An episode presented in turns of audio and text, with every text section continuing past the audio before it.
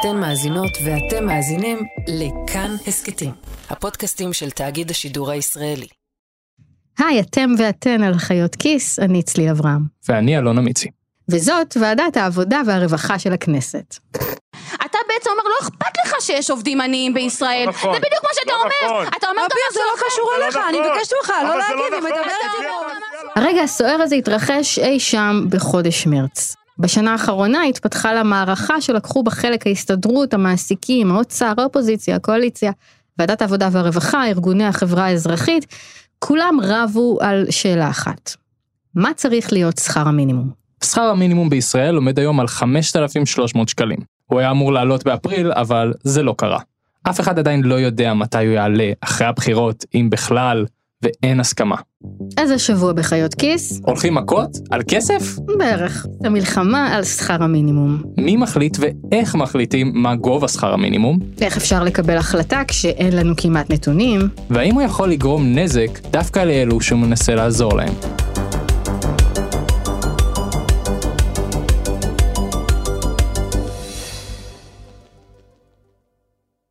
צליל, את הרווחת פעם שכר מינימום? הרבה שנים בכל מיני עבודות של סטודנטים וגם בעבודה הראשונה שלי בעיתונות. אני אפילו זוכרת שעקבתי אחרי העלאות שכר המינימום כי הייתה להן השפעה מיידית על מצבי. אבל זה היה מזמן והייתי מאוד צעירה ויוקר המחיה לא היה דומה להיום. מה איתך? בואי נגיד שהרווחתי שכר מינימום ממש ממש ממש לא מזמן ואני לא אפרט מעבר. אבל הפרק הזה הוא לא עלינו אלא על הרבה אנשים, תכף נדבר על כמה בדיוק, שחיים היום משכר המינימום 5,300 שקל בחודש. ועל המשמעויות של קביעת גובה השכר הזה שמסעירות הרבה מאוד אנשים, הרבה יותר מאלה שאשכרה צריכים לחיות ממנו. כל פעם לקראת העלאת שכר המינימום, שתי הקבוצות הרגילות לובשות את המדין שלהן ועולות למגרש. בדרך כלל מימין, אלה שטוענים שזה יגרום לעלייה באבטלה ובאינפלציה, ומשמאל, אלה שחושבים שלא, ושצריך לעלות אפילו יותר. כל צד גם כמובן חמוש בכלכלנים שתומכים בעמדה שלו. ועל זה בדיוק אנחנו הולכים לדבר בפרק הזה. איך מחליטים מה גובה שכר המינימום ובכמה להעלות אותו? האם זה יגרום לאבטלה ולאינפלציה? והאם יכול להיות מצב שבו העלאת שכר המינימום תגרום ליותר נזק מאשר תועלת? ובכלל, איך אפשר לדעת?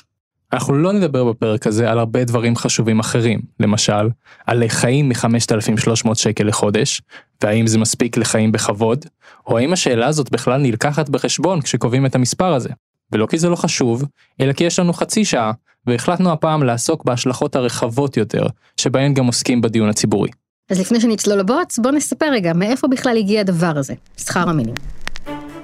שכר המינימום הישיש הוא בן בערך 130 שנה. הוא הגיע לעולם בסוף המאה ה-19. באוסטרליה וניו זילנד של אותה תקופה, ארגוני העובדים התמודדו עם מיתון וכוח עבודה זול שהגיע מסין. אז המקומיים הפעילו את הכוח הפוליטי שלהם כדי לעגן בחוק שכר מינימום, שיבטיח רמה מינימלית של הכנסה מכבדת. אחר כך, בשנות ה-30, בשפל הגדול בארצות הברית, הנשיא רוזוולט הכניס שכר מינימום בחוק. הטיעון של רוזוולט היה שהצניחה של השכר מורידה את כוח הקנייה של הציבור, מה שמעמיק את המיתון. כלומר, הצורך בחקיקת שכר מינימום לא היה רק חברתי, הוא היה גם כלכלי. בישראל, עד שנות ה-80, שכר המינימום נקבע כל שנתיים במשא ומתן בין ההסתדרות לארגוני המעסיקים, וכל שנה הם היו מסכימים על עדכונו. אבל ב-1985 הוקפאו תוספות השכר כחלק מתוכנית הייצוב, ושכר המינימום החל להישחק. באותה תקופה התחזקו קולות שסברו ששכר המינימום צריך להיות מעוגן בחוק, עם מנגנון הצמדה ולא נתון למשא ומתן מדי שנה. הרבה מעסיקים גם הפרו את ההסכם ושילמו שכר נמוך משכר המינימום. וחלק מחברי הכנסת חשבו שחקיקה עם מנגנוני ענישה תגרום להם לציית יותר, מה שאכן קרה. התקופה גם הייתה תקופת ממשלות האחדות שבה ההסתדרות הלכה ונחלשה, והחקיקה הזו אפשרה לקחת ממנה עוד מוקד כוח, את הכוח לקבוע את שכר המינימום. דיון ציבורי סוער מאוד התקיים לאורך שנות ה-80 על נושא שכר המינימום, עד שב-1987, לאחר משא ומתן ארוך, חוקק החוק שקבע ששכר המינימום יהיה 45% מהשכר הממוצע. בשנת 1997, חברת הכנסת תמר גוז'נסקי העבירה חוק שהעלה את שכר המינימום ל-47.5% מהשכר הממוצע. המספר הזה הוא מספר חשוב מאוד בדיון על שכר המינימום, שגם ילווה אותנו לכל אורך הפרק הזה. אגב, עד היום במדינות סקנדינביה שבהן כמעט כל העובדים מאוגדים, אין שכר מינימום קבוע בחוק. מי שקובע שם את שכר המינימום בפועל הם ארגוני העובדים במשא ומתן עם המעסיקים, והשכר המינימלי שמעסיק יכול לשלם שם גבוה בהרבה ביחס לישראל. בכל מקרה, למרות שהחוק שלנו פה קבע ששכר המינימום בישראל יהיה 47 אחוזים וחצי מהשכר הממוצע, בפועל הוא כיום פחות מזה, משהו כמו 45 אחוז ואפילו פחות, כיוון שהממשלה הקפיאה את השכר הממוצע לשנת 2021. היא החליטה להסתמך על השכר הממוצע של 2020 כבסיס לחישובים האלה ולא על המספר העדכני. ההקפאה הזאת הקפיאה איתה את העלאת שכר המינימום ואת העלאה של עוד כמה קצבאות שקשורות אליו. זה לא משהו חריג, זה קורה כל הזמן. למרות שיש חוק שקובע אחרת, שכר המינימום עדיין נקבע לעיתים קרובות בהסכם. הסכם בין ההסתדרות, ארגוני המעסיקים והאוצר. והסכם כזה נחתם גם בשלושה בנובמבר 2021. הגענו לרגע מדהים. זה נראה מאוד יומרני, והיום אני יכול להגיד שאחרי שהצלחנו להתגבר על כל המכשולים, שאני מעריץ כל אחד ואחד מהאנשים שיושבים כאן. הימים של חורף 2021 היו רחוקים ושונים מאוד מהימים שבהם אנחנו חיים כיום. זה היה לפני תשעה חודשים. כן, אבל בואי, אי אפשר להשוות. האינפלציה הייתה קרובה לאפס, האבטלה הייתה גבוהה יותר, העולם רק החל להתאושש מסגרי הקורונה, הייתה לנו ממשלה, באוצר עוד שאפו להורדות שכר במגזר הציבורי בעקבות המשבר עולם אחר. זה ארנון בר דוד, יושב ראש ההסתדרות, באותה מסיבת עיתונאים שבה הוכרז על עסקת החבילה. ההסכם הזה הוא המשך למדיניות של ההסתדרות בכל תקופת הקורונה. הכל כדי שנוכל לראות את המשק הישראלי משגשג. אנחנו הגלגלי השיניים שמניעים את המשק ואנחנו עומדים מאחורי המשק כדי שיתייצב וכדי שינוע קדימה. עסקת חבילה זאת מין הסכמה כזאת שנהוגה מאז שנות ה-70, והיא הדרך העיקרית שבה שוק העבודה בישראל משתנה. יושבים ההסתדרות, המעסיקים ונציגי משרד האוצר, ומסכימים על שורה של שינויים בשוק העבודה, למשל, העלאה של שכר המינימום, או של ימי החופשה או דמי ההבראה, כשבתמורה ההסתדרות מסכימה לשינויים שהאוצר והמעסיקים רוצים במשק, בלי לעשות בלאגן. אבל עסקת החבילה שנחתמה בנובמבר 2021 הייתה קצת מוזרה. בעסקה סוכם ששכר המינימום יעלה בשלב הראשון ב-100 שקל לחודש, ואז יעלה עוד בהדרגה כל שנה עד שבסוף שנת 2025 הוא יעמוד על 6,000 שקלים. זה היה ההישג של ההסתדרות, שהתגאתה בכך שאין הקפאה של שכר המינימום ושאין קיצוץ במגזר הציבורי, כפי שרצו במשרד האוצר. העובדים גם קיבלו עוד יום חופש לאלה שיש להם את מינימום ימי החופשה. אבל לאט לאט התחילו להתגלות בעסקה הזו סעיפים מוזרים. מה, מה זאת אומרת לאט לאט? הפרטים של העסקה היו סודיים? כן, באופן מוזר, אף אחד מחותמי ההסכם, לא ההסתדרות, לא המעסיקים ולא האוצר, לא הסכימו לפרסם את ההסכם שהם חתמו עליו. רק אחרי כמה ימים גילינו למשל שההסתדרות הסכימה לסעיף שהיא לא חשפה בהתחלה, לפיו עובדים במפעלים שעובדים היום במשמרות של 12 שעות, יוכלו לעבוד 13 וחצי שעות. היה גם סעיף שקבע גמישות בשעות נוספות. אם עובד נשאר עד מאוחר יום אחד, אפשר לא לשלם לו אקסטרה ולקזז לו את זה עם יום אחר שבו הוא הלך מוקדם. פה אפשר להתווכח אם זה טוב או רע. אבל בעיקר מה שנראה מוזר, הוא העלאה המאוד מאוד מתונה של שכר המינימום, כביכול ההישג של ההסתדרות. זאת הייתה העלאה של 100 שקל בלבד השנה. וזה הרגע שבו כדי להבין מה קורה פה צריך לחזור למספר החשוב שדיברנו עליו קודם. מספר לא כל כך קליט. 47 אחוז וחצי מהשכר הממוצע. בדיוק. ואם אנחנו רוצים לבדוק את ההסכם לגבי שכר המינימום, צריך לבדוק, האם אחרי ההסכם הזה, שכר המינימום יהיה יותר ממה שקבוע בחוק? יותר מ-47 אחוזים וחצי מהשכר הממוצע? או פחות? וזה לא כל כך פשוט, כי אנחנו לא יודעים מה יהיה השכר הממוצע בשלוש שנים הבאות. לא, אבל יש הערכות. אם השכר הממוצע במשק יעלה בארבע השנים הקרובות כפי שבנק ישראל צופה שהוא יעלה, אז 47 אחוזים וחצי ממנו יצאו יותר ממה שההסתדרות סגרה. זאת אומרת... שאם ההסתדרות לא הייתה חותמת על ההסכם הזה, השכר היה גבוה יותר. יש סיכוי סביר שכן. מה שגרם לארגונים חברתיים ולפעילים לקרוא לעסקת החבילה... מתווה לשחיקת שכר המינימום, במסווה של העלאה שלו. זה אורי ולטמן מתנועת עומדים ביחד. עומדים ביחד היא תנועה יהודית ערבית משותפת, תנועה עם ערכים סוציאליסטיים, שמעורבת, מובילה, יוזמת ומשתתפת במאבקים לשלום, שוויון וצדק חברתי וסביבתי. זה הכותרת. זו תנועה חברתית קטנה שקיימת כמה שנים. הקמפיין הכי מוכר שלה התחיל באוגוסט האחרון, כשהם יצאו בקריאה שנשמעה קצת לא מחוברת, מינימום 40.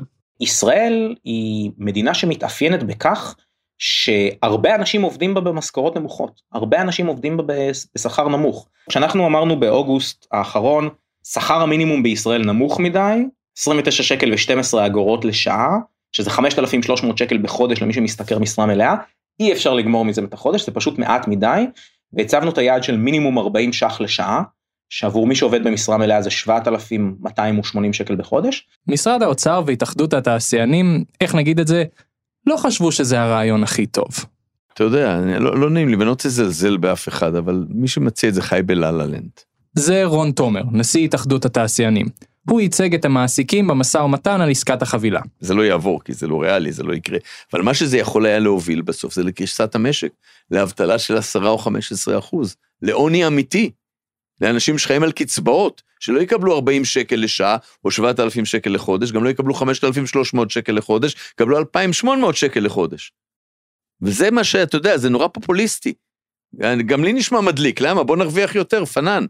צר לי שאני מדבר איתך ככה בשפת העם, אבל זה כל כך לא ריאלי, זה לא כלכלי, זה לא מאוזן, ואני מאוד מקווה שכל מי שבא עם הצעה כזו מעולם לא יצטרך להחזיק את ההגה של כלכלת המדינה, כי לאיזה כיוון הוא יכוון אותנו, אני יודע. לצוק. על אף הביקורת ואפילו הלעג שהקמפיין הזה ספג, עומדים ביחד המשיכו לדחוף את מינימום 40 לתוך השיח. כשאנחנו התחלנו אה, להוביל את המאבק של אה, מינימום 40, היו המון אנשים שהופתעו באופן כנה לשמוע ששכר המינימום זה 29 שקל ו-12 אגורות. זה נכון, לפי מה שאני זוכרת, לפני עסקת החבילה אף אחד מאיתנו בעיתונות הכלכלית בכלל לא ציפה להעלאה של שכר המינימום. אבל אז זה התחיל לתפוס. פתאום גם תוכניות צרכנות בטלוויזיה, שבדרך כלל עוסקות ב... בין קוליפורמים בחומוס לבין אה, בחינות השוואתיות של מחירי גבינה לבנה, פתאום דיברו על כן, העבודות בישראל פשוט לא משלמות מספיק, ואנחנו צריכים משכורות גבוהות יותר ולהתחיל מבעלי המשכורות הנמוכות. כשעסקת החבילה הגיעה לאישור של ועדת העבודה והרווחה של הכנסת, משהו שנראה מובן מאליו, כמעט טכני, חלק מחברי הכנסת שישבו שם כבר הגיעו עם רוח גבית של מינימום 40. חברות הכנסת נעמה לזימי ואפרת רייטן ממפלגת העבודה עשו משהו שככל הידוע לי לא קרה אף פעם, הן איגפו את ההסתדרות משמאל. אמרו להסתדרות שעסקת החבילה שלה לא מעלה מספיק את שכר המינימום, והבטיחו לחזור עם מקצה שיפורים. ואז הדיבורים בין מפלגת העבודה להסתדרות ולאוצר עברו להיות על העלאה של משהו כמו 200 או 300 שקל עכשיו, ולא 100 שקלים של עסקת החבילה, והעלאה מדורגת עד ל-6,000 שקלים, אבל במקום בסוף 2025, באמצע 2025. שיפור קטן מהעסקה הקודמת, וזה מה שכנראה היה נסגר בכנסת בסופו של דבר. אבל אז...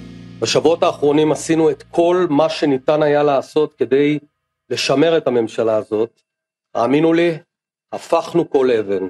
אחרי שהיה ברור שהולכים לבחירות, משרד האוצר נסוג בחזרה לעמדה המקורית שלו, שהוא תומך בעסקת החבילה כמו שהיא, עם העלאה של 100 שקלים בלבד.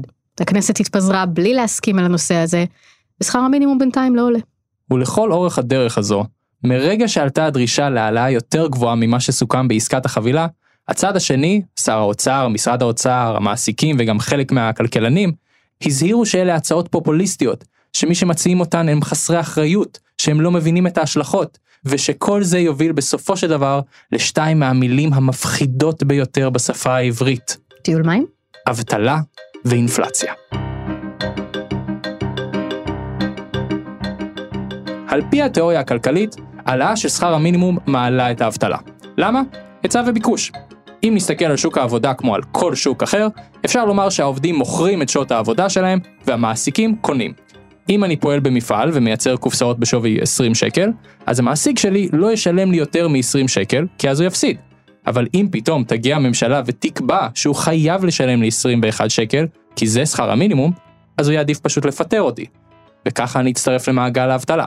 זה לפחות מה שאני למדתי בתואר הראשון בכלכלה. זה גם מה שכתוב בספרי הכלכלה ולימדו ועדיין מלמדים באוניברסיטאות. אבל ב-1992 שני כלכלנים ערכו ניסוי ששינה הכל. ומי שיספר לנו עליו הוא דוקטור אורן דניאלי, שדיבר איתנו בשיחת זום ממושבו כמרצה אורח בפרינסטון. דוקטור לכלכלה באוניברסיטת תל אביב, ואני חוקר בעיקר אי שוויון. גם הניסוי שאורן מספר לנו עליו התחיל בפרינסטון.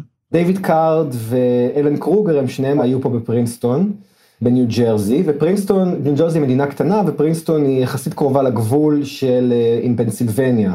הם ניצלו את העובדה שהייתה העלאת שכר מינימום בניו ג'רזי ולא בפנסילבניה.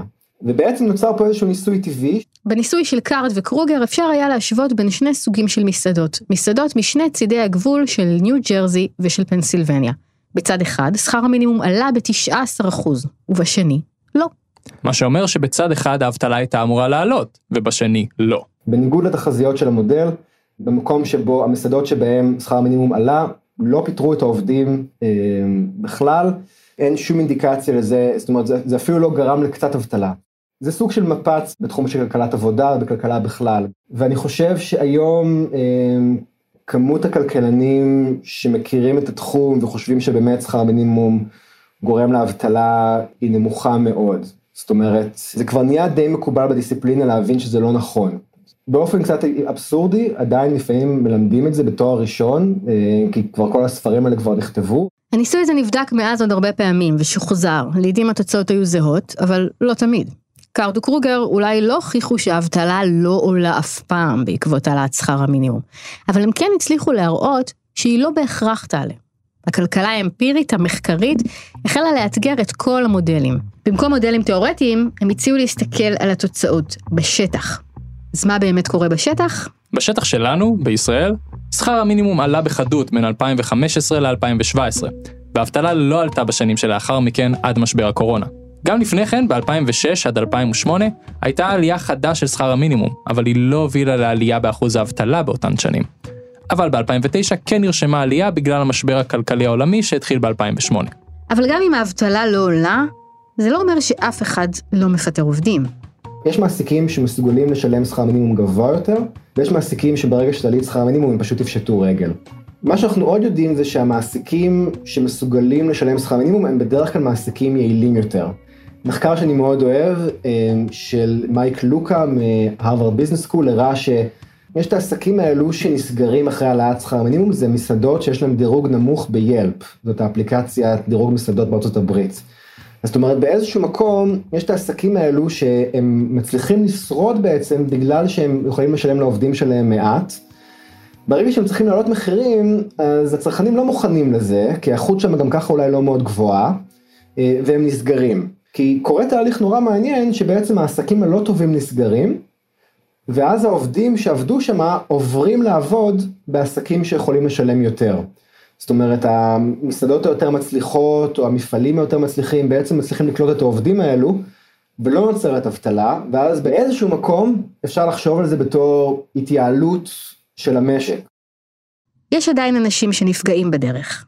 ואם אתה אותו מעסיק שהוא בעל של מסעדה שנאלצת לסגור את העסק שלך אז זה דבר מאוד כואב. והרבה פעמים האנשים האלה הם לא איזה מולטי מיליונרים זאת אומרת זה לא איזה שהם מעסיקים כמו מקדונלדס שיש להם מיליוני סניפים ודברים כאלה. הרבה מאוד מעסיקים של שכר מינימום זה אנשים שהם בעצמם לא מעשירוני ההכנסה הגבוהים ביותר. לפעמים כן יש עלייה באבטלה, אבל היא קטנה מאוד, והיא קורית בעיקר בענפים מסוימים. אם את חושבת נגיד על איזשהו מפעל שמתחרה במפעלים אחרים בכל העולם, שהוא מה שנקרא פרייס טייקר, שאין לו בעצם אה, שום אה, כוח מונופוליסטי על, על הלקוחות שלו, לא כמו מסעדה מקומית שיש לה את הלקוחות שאוהבים אותה, שיהיו מוכנים להמשיך לאכול בה.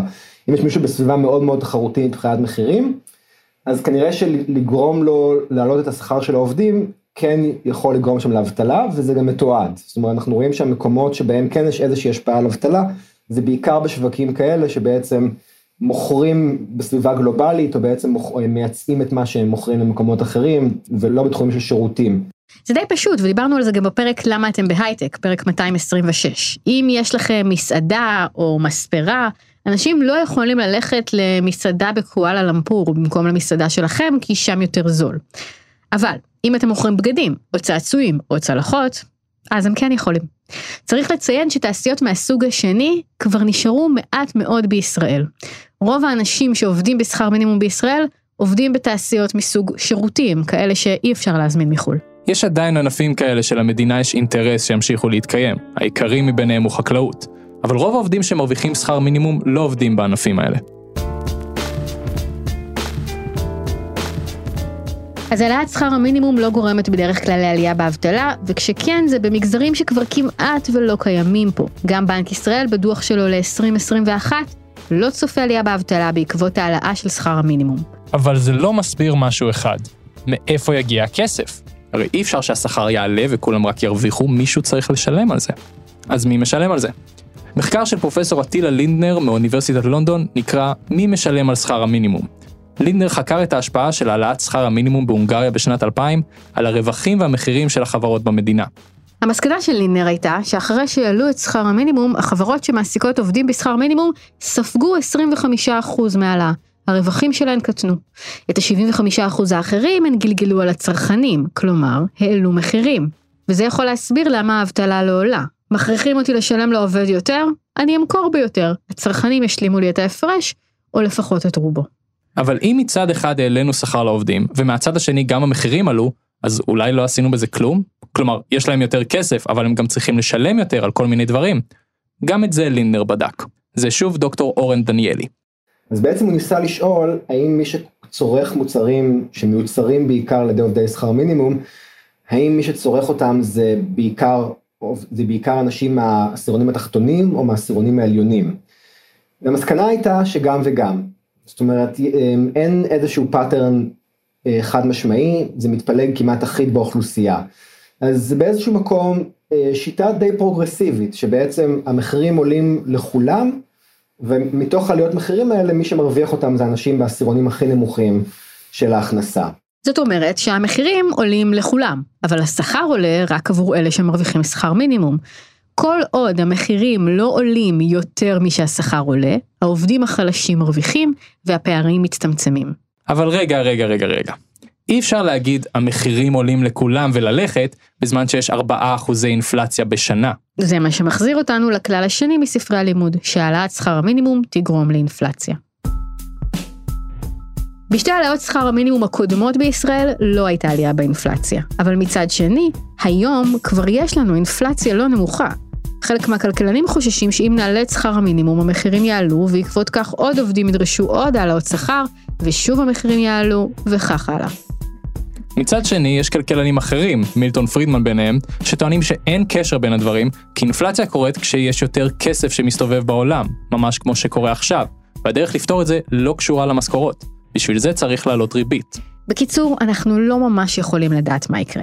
ביקשנו מאורי חפץ, פרופסור לכלכלה באוניברסיטה העברית ובאוניברסיטת קורנל, שמתמחה בכלכלה התנהגותית, לשער מה יקרה הפעם. יש כמה מחקרים מהשנים האחרונות שבעצם שואלים את השאלה הזאת.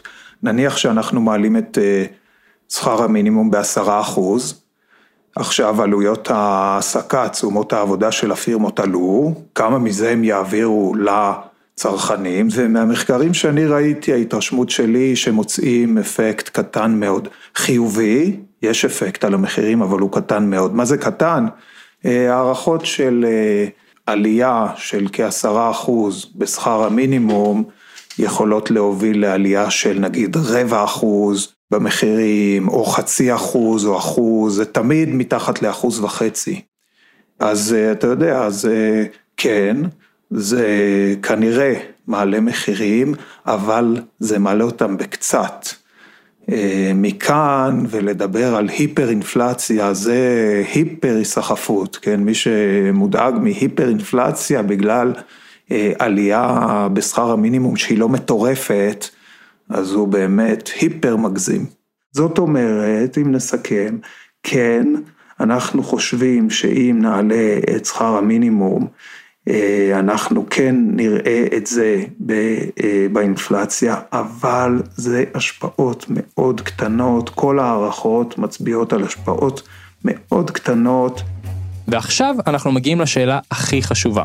יש לנו הסכמה די רחבה כרגע ששכר המינימום צריך לעלות. אבל בכמה?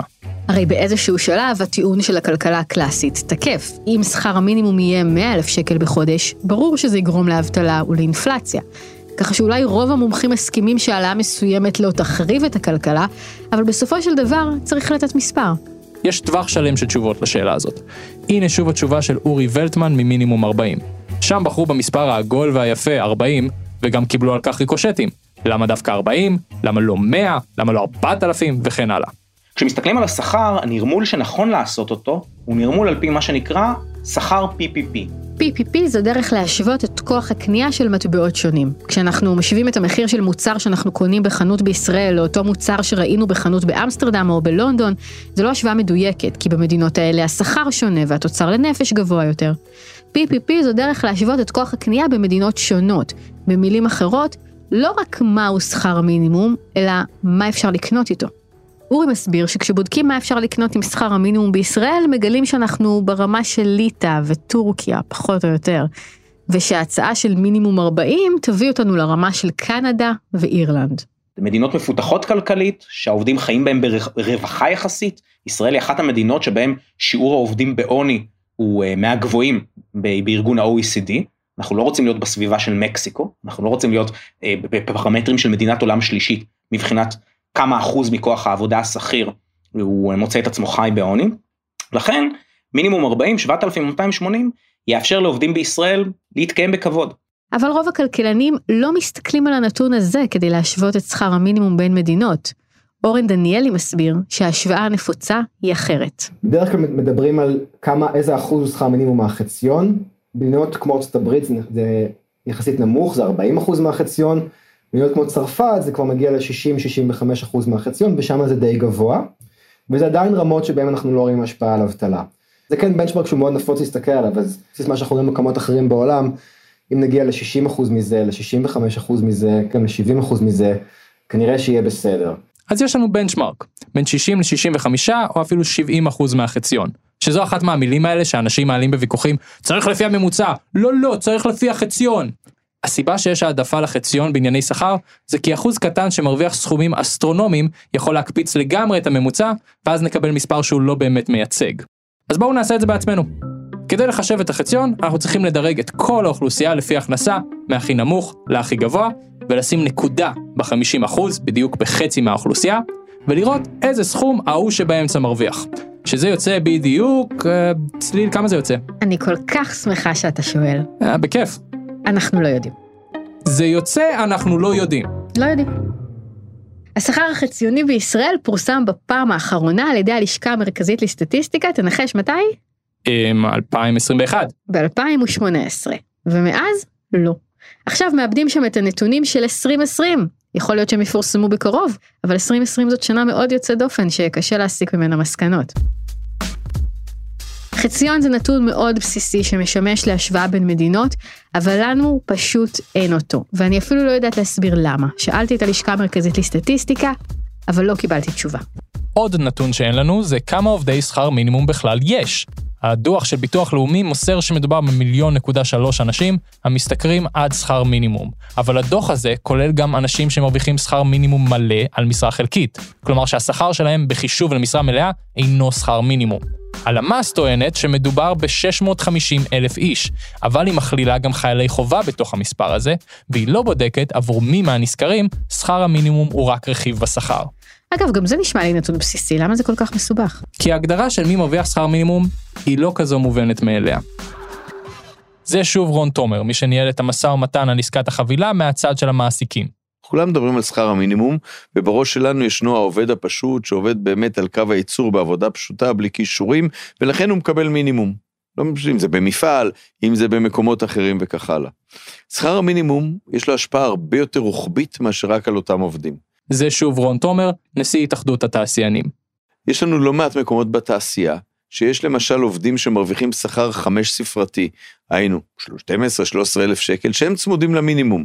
למה? כי כך היה ביחסי עבודה ומשאים ומתנים מול הוועד. זה התחיל בשכר מינימום, פלוס משכורת 13, פלוס תוספת ביגוד, פלוס תוספת נסיעות, פלוס תוספת, אה, לא יודע, חגים, מועדים, אה, ששון ושמחה, ובעצם שכר המינימום הוא בצמוד למשכורת שלהם, ולכן אם אני מעלה לצורך העניין ב-500 שקל את שכר המינימום, אני לא מעלה אותם רק לחלשים באמת שמרוויחים את המינימום, אני מעלה אותם גם לאלה שמרוויחים שכר גבוה יותר. אז בתוך המספר של מרוויחי שכר המינימום, יהיה אשר הוא יהיה, מתקבצים אנשים שלא באמת מרוויחים שכר מינימום. בסוף יש לנו בליל של נתונים לא מדויקים, לא יודעים מה השכר החציוני, לא יודעים כמה עובדי שכר מינימום באמת יש. וזה מעלה את השאלה, בלי נתונים, איך בדיוק אמורה להתקבל החלטה על כמה יעלה שכר המינימום?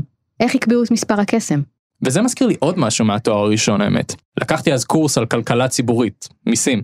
והמרצה כתב על הלוח נוסחה ארוכה שמכניסה לחשבון את כל הצרכים והאינטרסים של הממשלה והאזרחים, ומוציאה מספר אחד שהוא המס האופטימלי. העיניים שלי נדלקו מהדבר הזה, ואני הרמתי את היד ושאלתי בהתלהבות, ככה מחשבים מיסים בממשלה? חנון, אני יודע. והמרצה ענה לי, בטח שלא. מיסים נקבעים משיקולים פוליטיים במשא ומתן. וככה זה גם בעסקת החבילה עם שכר המינימום.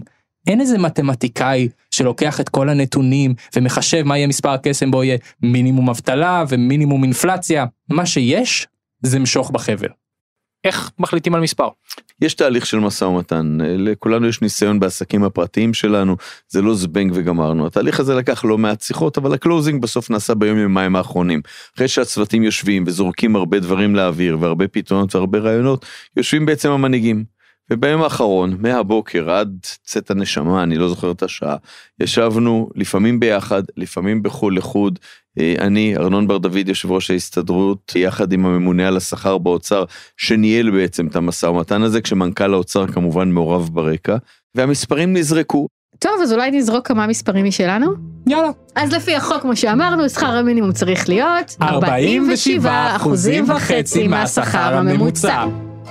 אם עסקת החבילה לא תעבור ולא יגיעו לשום הסכמה אחרת לגבי שכר המינימום, הוא יעלה אוטומטית באפריל 2023, כנראה למשהו כמו 5,600 שקל. ויש כמובן אפשרות שתהיה ממשלה שתחליט אחרת, להעלות אותו לפני כן, כנראה בערך באותם שיעורים, קשה להאמין שיותר מזה. היא יכולה גם כמובן להחליט להקפיא אותו שוב, כמו שעשו השנה.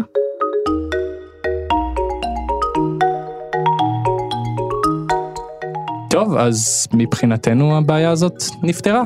כן ולא. כי אני חושבת שזה עדיין מעט מאוד כסף להתקיים ממנו בישראל, ושבכל הדיון על שכר המינימום, כולל הדיון שאנחנו מנהלים פה, אין כמעט התייחסות לשאלה כמה כסף צריך כדי להתקיים בישראל. כמה כסף צריך כדי לחיות בבית שראוי למגורים, ולאכול אוכל שראוי למאכל, ולחיות חיים שיש בהם מעבר להישרדות. וזה לא מספיק. אני נוטה להאמין שהוויכוח כאן הוא לא על המטרה, אלא על הכלים. כמו שיש כאלו שטוענים שהעלאה של השכר ל-40 שקל תשפר את החיים של אנשים, יש כאלו שטוענים שזה דווקא יפגע באותם אנשים להם זה מנסה לעזור.